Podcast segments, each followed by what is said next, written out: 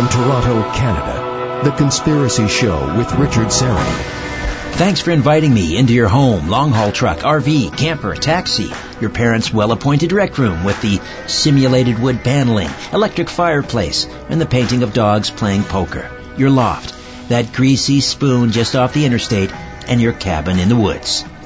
Welcome aboard, everyone. And just a reminder, no live stream tonight on my YouTube channel, Strange Planet. Andy Thomas is here. The book is Conspiracies, the facts, the theories, the evidence, the second edition revised and expanded. Andy, for many people of a certain age, the sort of the granddaddy of conspiracy theories is JFK. For others, it's 9/11. What was that pivotal point for you? I mean, I began in this world with an interest in unexplained mysteries, you know, crop circles, UFOs, all the kinds of things that get laughed at and dismissed.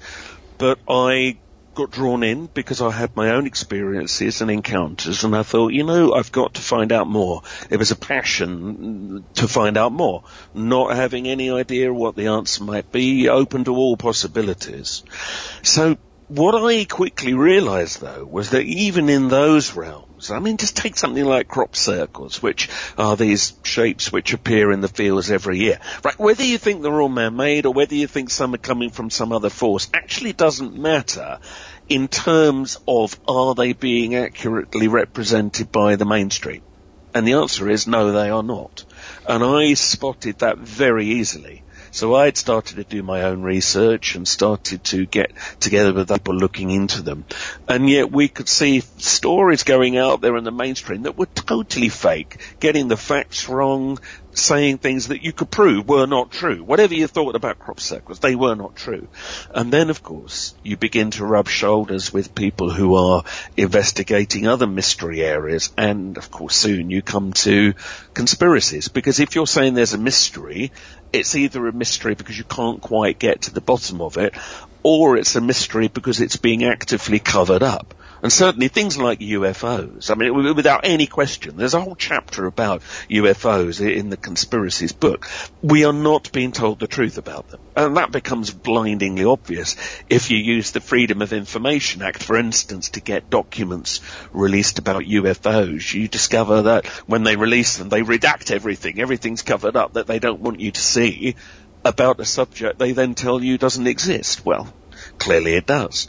So it became very clear to me very early on that if we're not being told the truth about those areas, well, therefore I must be open that we're not being told the truth in a lot of other areas. And I got to know people studying this, people like Marcus Allen of Nexus Magazine, who's another very interesting person, well worth talking to. And you begin to realize there's a world out there that is misrepresented in the mainstream media, misrepresented by the authorities, and then you have to say why. And because I've just always been drawn to try to want to get a balanced view on this, I've sort of wound up in this place where I give a lot of lectures, I write a lot of articles, and of course the books, trying to get a balanced conversation. I'm not interested in foisting any belief on anybody without some level of evidence.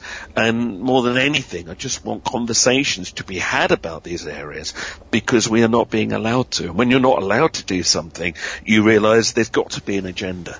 And so trying to make it clear that we should look at these areas and trying just to draw people in to keep these conversations alive, that's really become my main motivation now.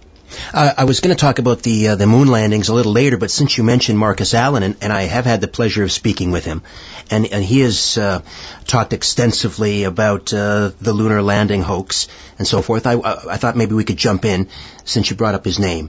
Where are you in that arena, the lunar landing hoax? Because I think, you know, I do believe that we put man on the moon, but I think Marcus Allen has done some interesting work with regards to the photographs and how it would have been possible for astronauts wearing those big, I think he referred to them as big gardening gloves and the big helmets, not able to see through a viewfinder properly, handling these Hasselblad cameras. He makes some excellent points with regards to the photographs. Where are you at in this whole discussion?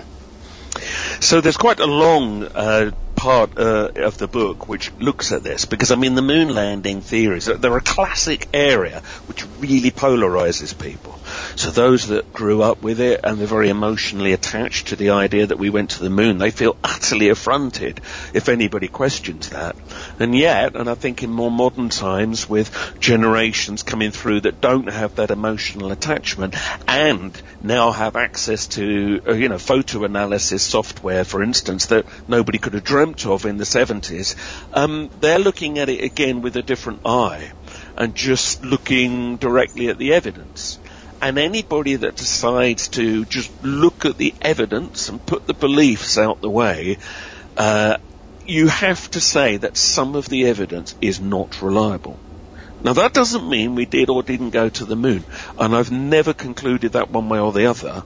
But again, I need to consider that evidence. And Marcus makes a point that the photographs, and others have made this point too, of course, when you look at a number of angles, the lighting, the shadows, a number of even anomalies about the roles of film themselves and how would the film have survived a vacuum and the extremes of light and dark and cold and heat and so on, you begin to realize there are things that don't make sense.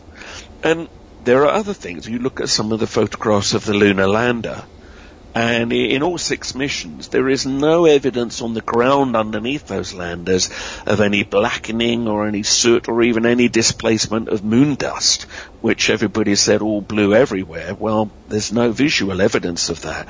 And then, on the other hand, you look at the videos of the craft coming down, and they're creating huge displacement of dust that you would have thought would have left some kind of mark on the surface, but there isn't anything.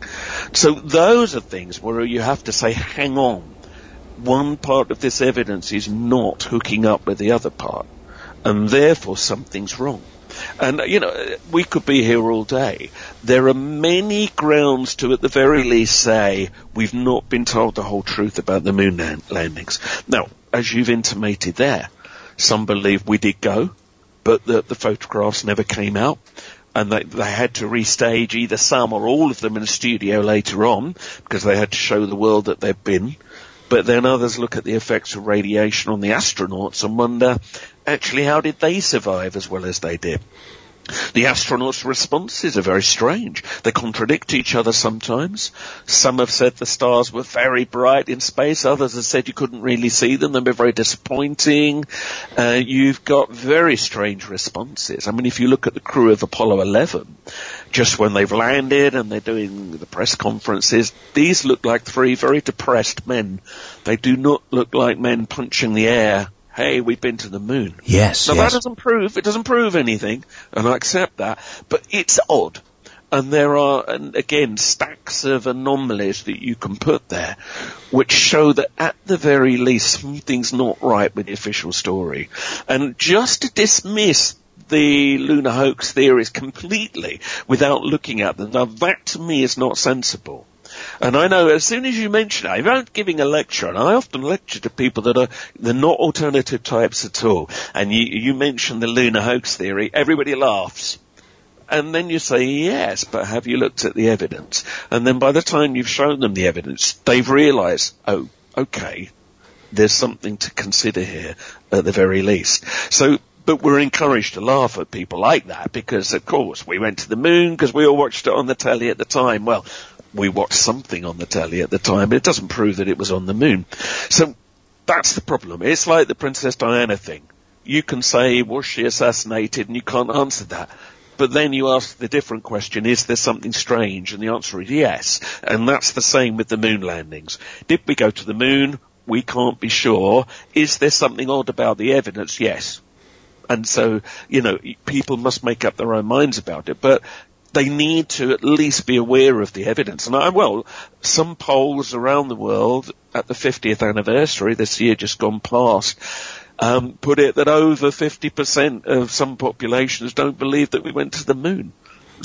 So on that grounds, anybody that does believe might be in the minority soon. So, polls are very unreliable, I know. But, the fact that it's getting near that is still very telling. The question of the Van Allen belts and that it would be deadly for humans traveling in this little soup can through those Van Allen belts. They simply wouldn't survive it. I've heard explanations, though, that there is a way to avoid sort of the thickest bands of the Van Allen belts and to minimize exposure.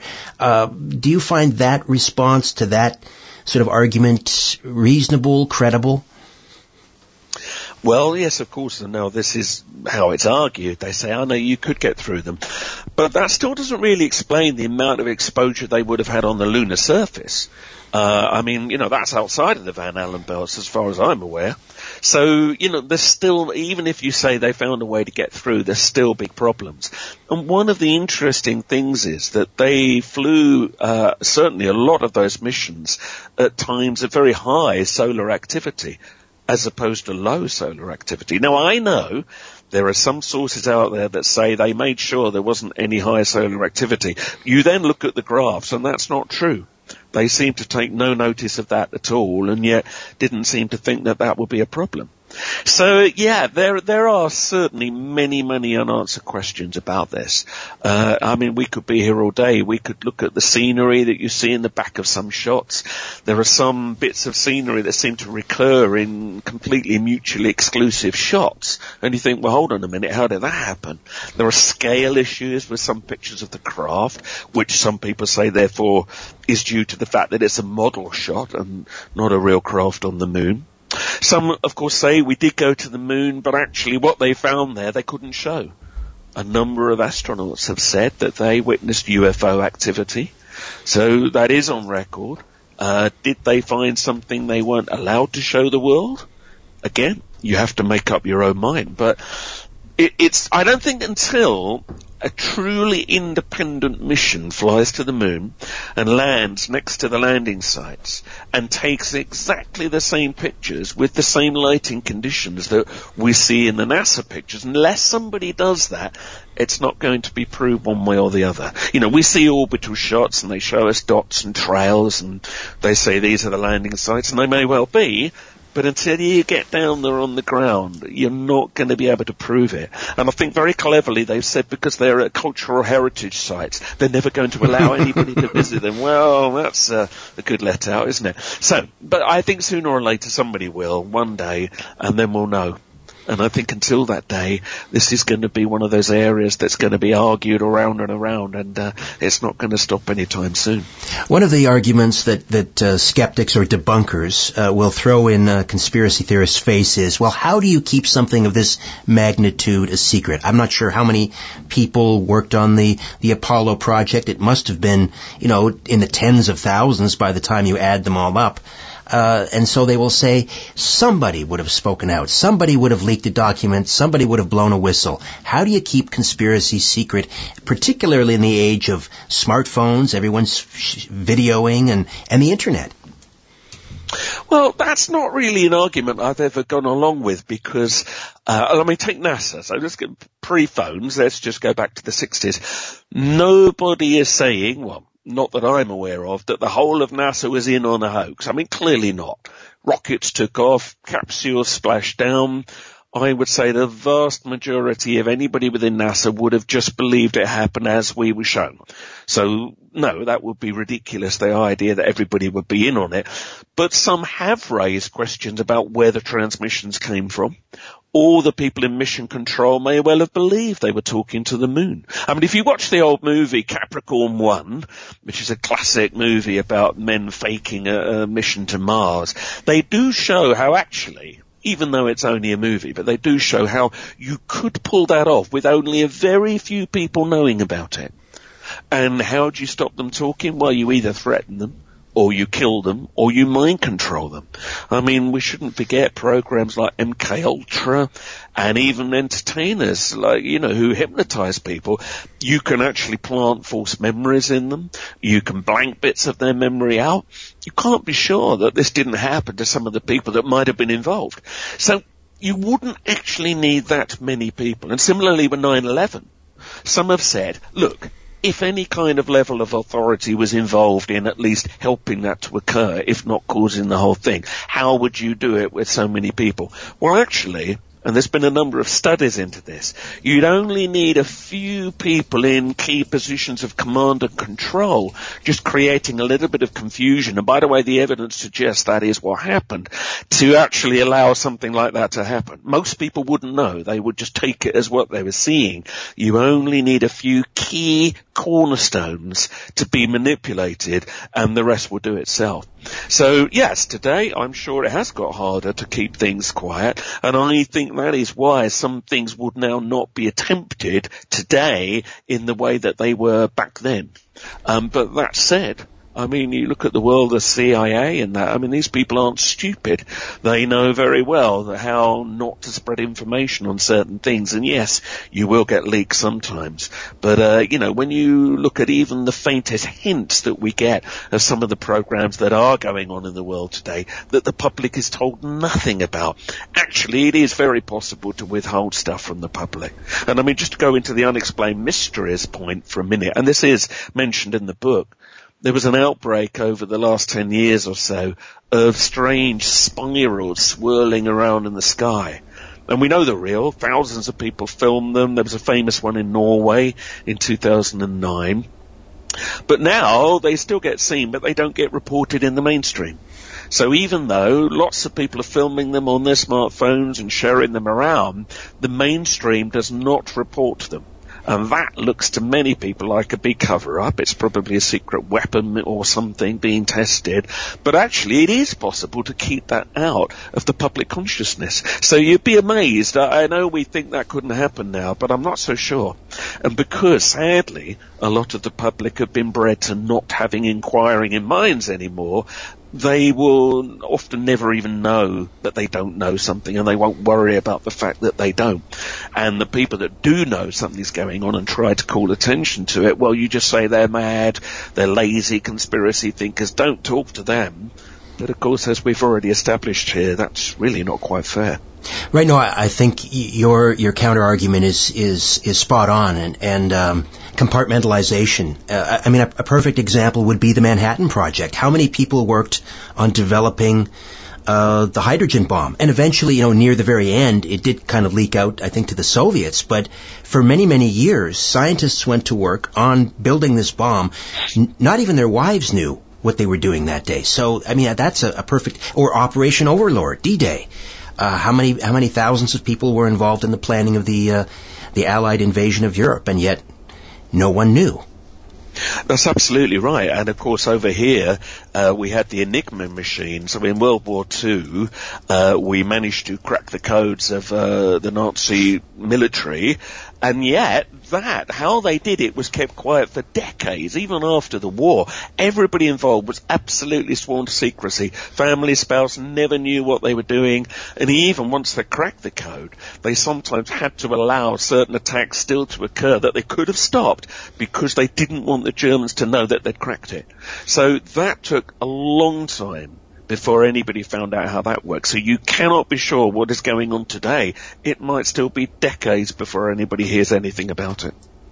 We're coming up again on a break, and when we come back, I want to talk about 9/11, but let's just kind of ease into that now. And you talked about whistleblowers. If you had to cite, for a skeptic or a debunker who holds firmly to the official narrative of 9/11, what one whistleblower would you speak to them about? Well, I mean, one of the problems when we talk about whistleblowers is, of course, that the whistleblowers these days don't tend to last very long. I mean, if you take the Kennedy shooting, you'll find that some of the people that knew too much died suspiciously early in strange circumstances. We have quite a few witnesses to 9/11 who, you know, have done the same. One of the witnesses to the strange collapse of Building Number 7, Barry Jennings, he died early. Doesn't prove anything, but then you find this person died a bit early and that person over there. So, you know, that is something which needs to be considered here. So any whistleblower that was actually going to go big might think twice. Some firemen have found their careers have been ruined by this. And just to briefly go back to the moon landings, Although we may say, why didn't somebody blow the whistle there? Don't forget the astronaut Virgil Grissom, or Gus Grissom, he went on record at press conferences saying that he didn't think they were going to get to the moon. He should have been the first man on the moon. He didn't think that it was technically feasible. And when he started to say that publicly, he started to get death threats. And he believed they were coming from within NASA. And he actually said to his wife one day, if there is ever a serious accident in the space program, it's likely to be me.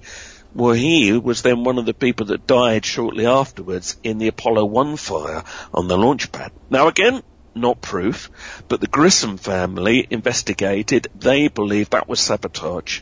They believe Virgil Grissom was murdered. And the NASA safety inspector, who was brought in to investigate not only that fire, but also the technical feasibility of the Apollo program, Thomas Ronald Barron, after having said he thought it was sabotage and he also didn't think Apollo was ready to go to the moon, he then dies in a strange car crash shortly afterwards. Coincidence? Maybe. But anybody else thinking of going public, you know, you might think twice, and that's the problem. And I think we have that with 9/11. But with 9/11, there are certainly enough anomalies that you can identify to show that categorically, whatever you think did happen, we've not been told the truth. We'll tug on some of those threads when we come back. Andy Thomas, the author of Conspiracies, The Facts, The Theories, The Evidence, second edition. More in a moment.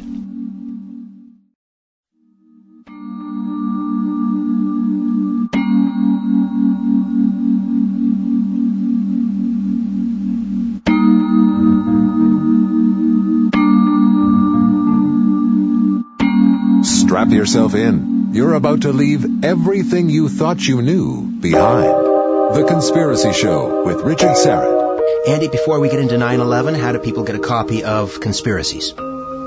Okay, well, it's going to be out in the US in February, so it's coming very, very soon. It's already out here in the UK, so just hold on 2 or 3 weeks and it's going to be there.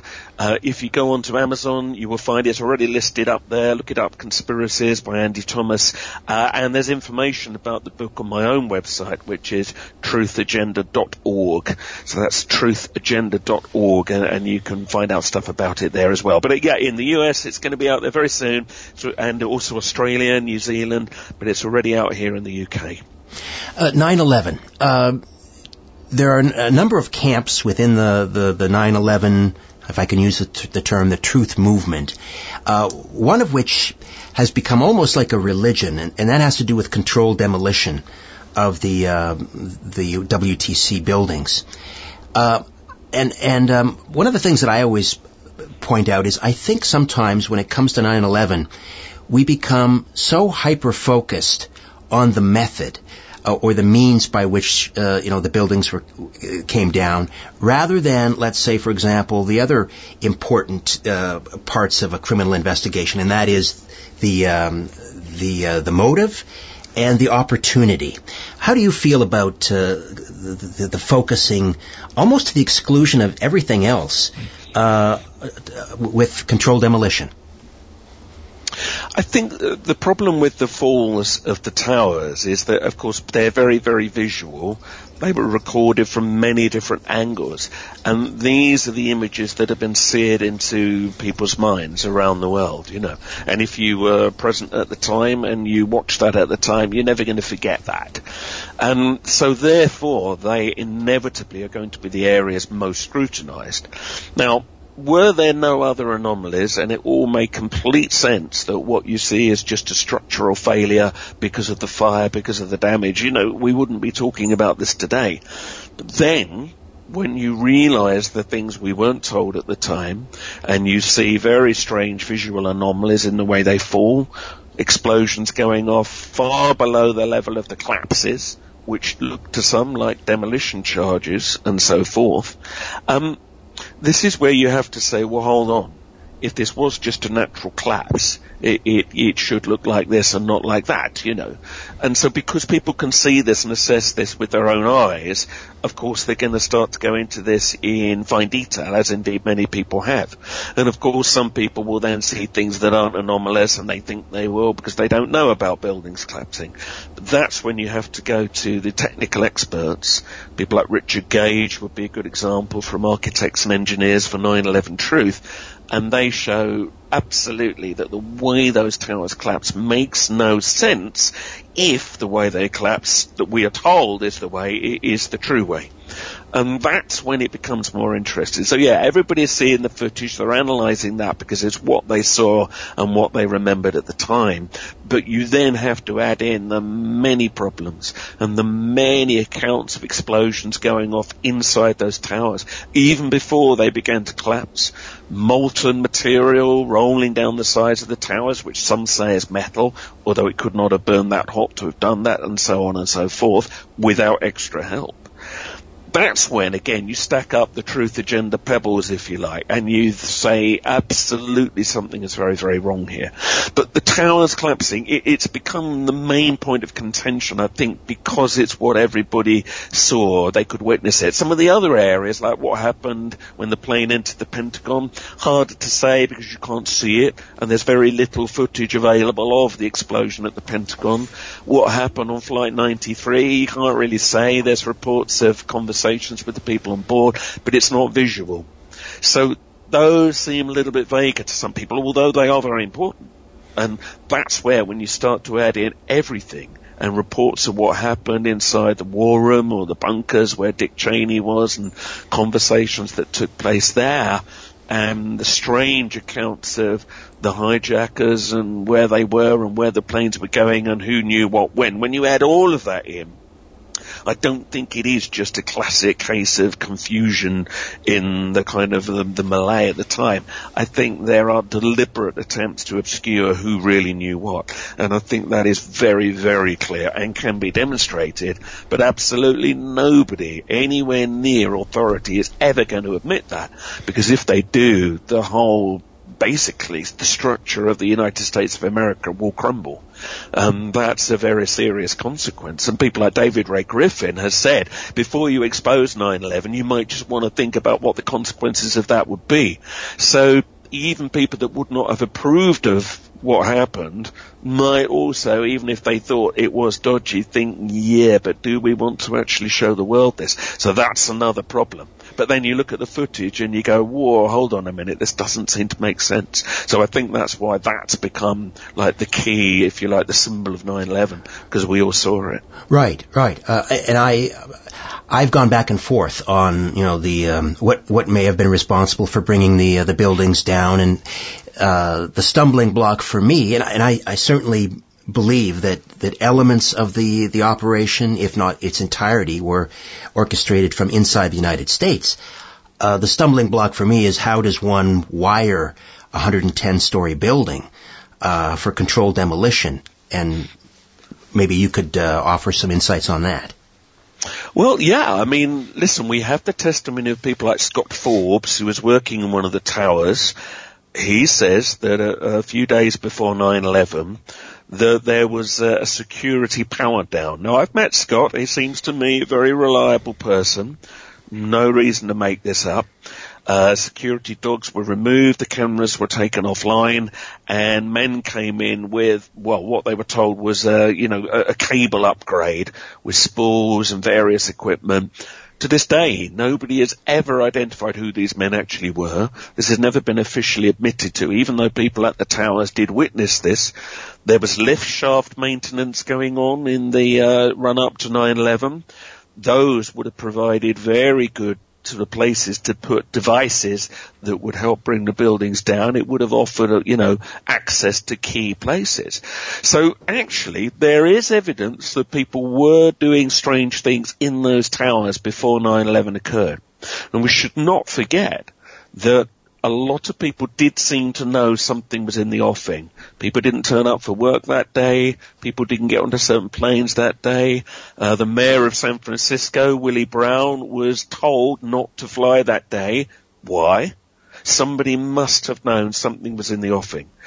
We also know, of course, that there were put options, which is basically when you bet that the stock of a company is going to go down on the markets on the very companies that were affected by 9/11.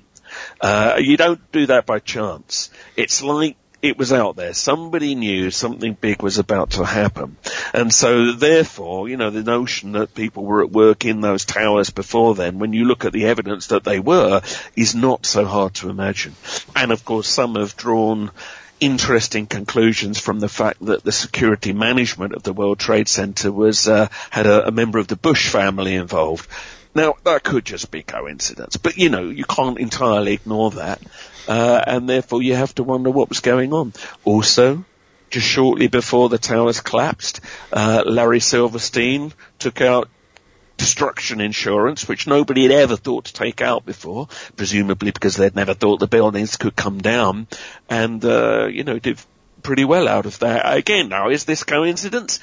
Possibly, but then when you put it together with everything else, you wonder. So, let's say that people did go into those buildings and they did place devices. Now, of course, the next question is, well, who were they? Now, there is a kind of a counter-conspiracy that says, well, they may have been Al-Qaeda operatives. Now, you can't entirely rule that out. But then at the same time, you know, these people had a lot of access to very important buildings. They would have had to have been working in tandem with somebody that was, you know, a part of the official command structure there. So whichever way you look at it, it seems impossible to believe that there wasn't some kind of a coalition of forces at work there. So, no, I don't find it so strange that such devices could have been planted. And, you know, if you're looking for a smoking gun at 9/11, it is the collapse of Building Number 7, which was never hit by aeroplanes. Yes. And had damage from debris and fire. But you look at the footage of the fire, and it's very hard to believe that could possibly have brought down a building in the way we see it just go down like a pack of cards. And, you know, many people who've been investigating say that the official report that says it was fire is effectively scientific fraud. And actually, when you read the fact that when they did computer models of the fires that might have brought down Building 7, and you realise that what they did was not actually include the real fires, but just model in the fires that you would need for the building to collapse. That is scientific fraud. But they then tell the world, all right, we've shown how it came down due to fire. Well, yeah, but it wasn't the fires that were actually there. It was the fires that they presumed would have to be there to bring the building down. So things like that are extremely suspicious. And of course, if anybody listening wonders why would they bring down Building Number 7, and by then it had been evacuated, nobody was in it, well, a lot of people believe 9/11 may have been at least partially coordinated from that building, and they had to bring the evidence down at the end of the day. But again, coming to firm conclusions is a different matter. Indeed. Let me jump in. We'll take another time out. We'll come back. I want to talk about a famous New Yorker who was there at the time and may have his own suspicions. Back with more of The Conspiracy Show. Stay with us.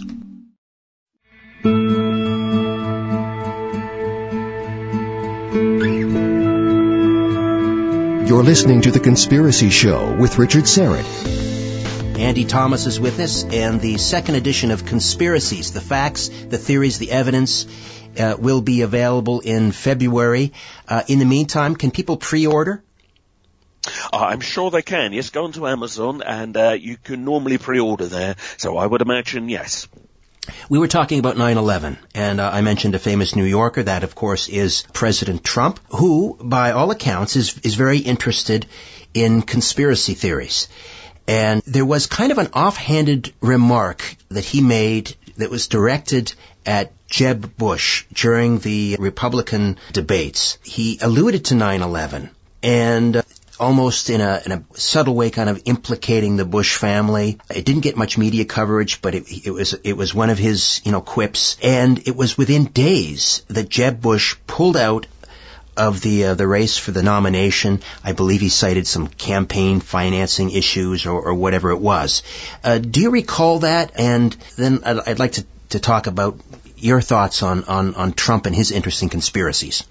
Well, I mean, you know, what you cite there, yes, I was surprised that didn't get picked up on more by the media, but that in itself is very telling, because it's funny, even with somebody like Donald Trump, who normally the media are very happy to blame for every conspiracy going, when it comes to things like 9/11, mysteriously they won't go there. Well, you can find much more direct evidence of what Trump thought about 9/11. Now, I don't know if this is still on YouTube. If it is, it probably won't be for long with the current censorship program.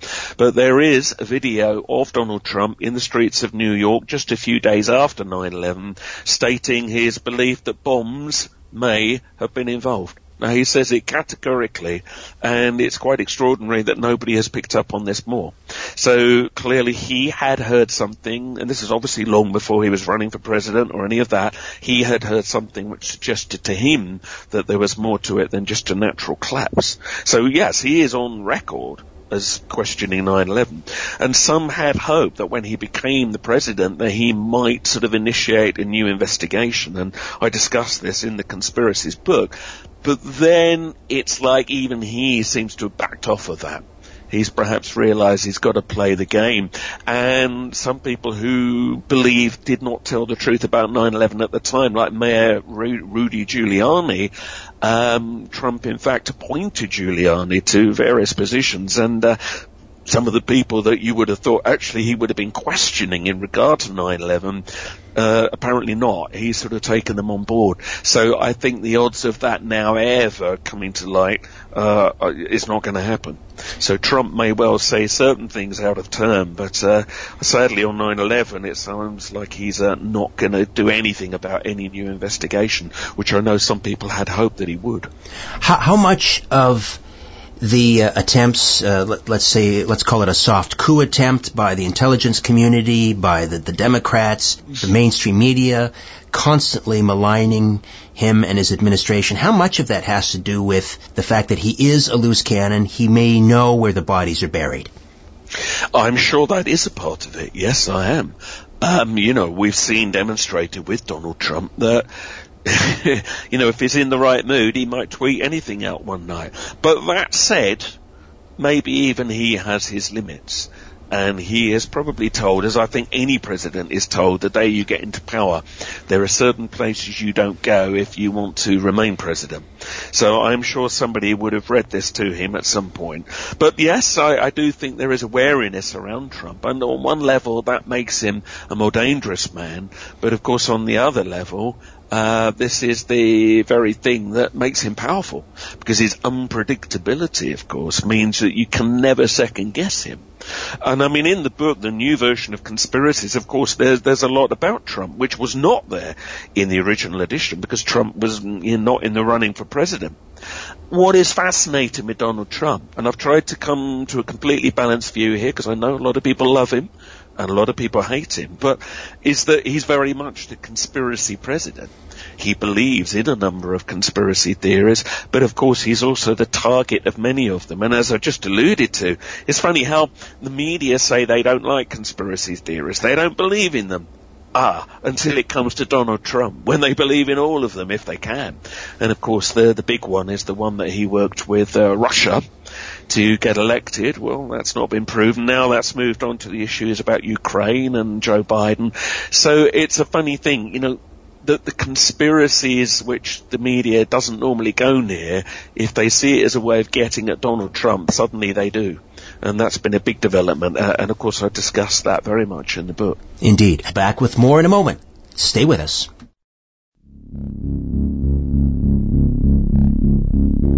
The truth is not out there. It's right here. The Conspiracy Show with Richard Serrett. Andy Thomas is with us, and the second edition of Conspiracies, the Facts, the Theories, the Evidence, will be available in February. You can go to Amazon, and the website again. So my website is truthagenda.org, and you can find out all about me, all about the book, and there's lots of videos there. You can watch me giving talks and covering some of this stuff. So, truthagenda.org. We were talking about Donald Trump, and one of the things that I noticed with Donald Trump, and you called him the conspiracy president, once he became president, terms like deep state and globalists. Those became almost common currency in the mainstream media, where before they were never uttered. Just comment on that phenomenon. Well, I mean, one of the big conspiracy theories that has got itself attached to Trump, whether with or without his knowledge, is, of course, the QAnon conspiracy movement.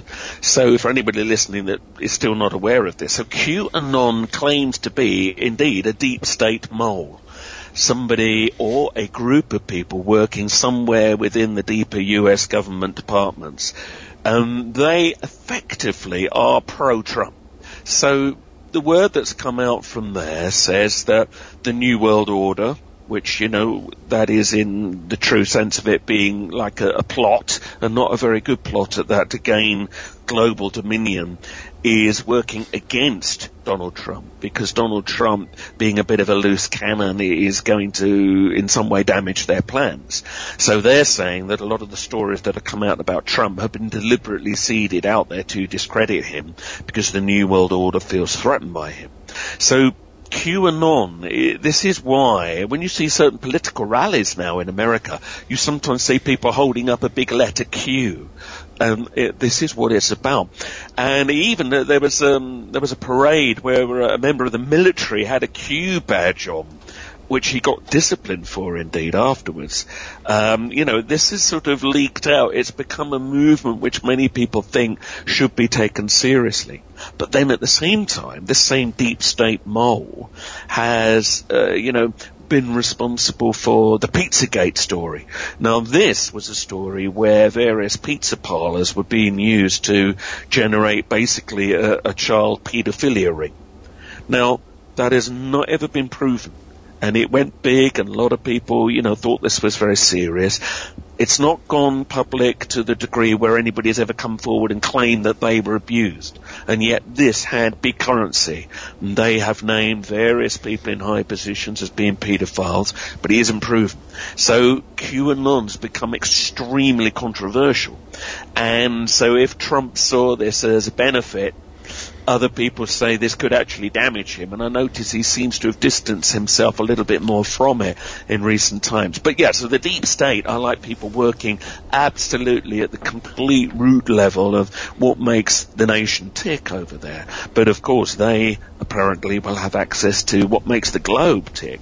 And these are people that we don't normally hear about. But if QAnon was shown to be a hoax, of course, which is what some people say it is, and that was exposed as a hoax, a lot of the people that have gone along with the QAnon theories are going to look very exposed. And indeed, that will be used, if that were the case, to bring down the reputation of conspiracy theory in general, or even further. So it's a dangerous movement. And the problem with the deep state is you never really get to know much about it. And if somebody says they're working for the deep state, are they, or are they just saying that? And that's the problem we always have, because unless there is absolute proof, it's tricky. Now, they do seem to have released things which most people wouldn't have known, which some of which has turned out to be verifiable. So it does look like it's being done by somebody that knows something, but how much they really know, or whether this isn't in itself a setup designed, as I say, to discredit conspiracy theorists, it's still unknown. But it's certainly something which has added a whole other level into this. Well, the Pizzagate story, you know, in itself, the details may have been erroneous and discredited, but the narrative appears to have some currency, certainly in light of, you know, the Jeffrey Epstein case, and in England, Jimmy Savile, and you know, people have been talking about this. I'm sure you've been talking about this. People on my show have been alluding to this for a decade or more, and it was a radioactive story. You know, you were never to mention that Bill Clinton was on the Lolita Express, and the flight manifests are, you know, are on the internet and so forth. The mainstream media wouldn't touch it until basically they were shamed into it. Well, I mean, over here in the UK, of course, we've just had the big scandal over Prince Andrew. Now, Andrew is known to have been a friend of Epstein's, even when he said he wasn't. Of course, now his reputation has been effectively shattered, even though he denies some of the accusations made against him. But he is just the tip of the iceberg. And there's a number of high-level people that clearly have had dealings with Epstein, including Donald Trump, who are all denying that they knew anything about this. But Prince Andrew's the weak pin in this, because he made denials, and now it's all come out that, in fact, he did know a lot more than he knew and may or may not have been involved with various cases of abuse, some would call it. It's a big one, because people like David Icke have been alluding to paedophile rings in high places for a very long time, and he's been attacked as a madman and a fantasist, but now, with the Epstein thing having come out, of course, that's not looking quite so crazy. Now, that doesn't mean that all theories out there about this kind of thing are true, but it does mean, again, that they shouldn't be entirely discounted. And it's interesting how quickly the establishment is trying to push the Epstein thing behind it in the hope that it all goes away. And indeed, some of the people that have been trying to fly drones over some of the old places where Epstein had, houses and swimming pools and that, have noticed that a lot of buildings where some of the abuse was said to have taken place have been removed. So it does look like there is now a very fast program to try to destroy as much evidence as possible. So even if claims do get made, proving them is going to be very, very difficult, as indeed the lady that is making claims against Prince Andrew is finding. And now people are, criticizing her, and they're attacking her character. This is always what happens. Nonetheless, I think enough has been shown that, clearly something dubious has occurred here, and we know that people in very high places were involved. But I think proving that, unless somebody comes forward again with the big smoking gun, it's going to be tricky. It's going to be hard to prove it. And of course, the minute they start attacking the characters of the people making the claims, anybody else considering coming forward with their own evidence, seeing what's happened to the other people, well, they may decide to stay quiet, and it may be something which never really comes to a firm conclusion. But that, sadly, is often the way with these things. Indeed, unless we can locate Ghislaine Maxwell and make her sing, but she seems to have disappeared off the face of the earth. Well, listen, Ghislaine Maxwell was walking free when people did know where she was, and when they already knew what she was part of, and nobody touched her.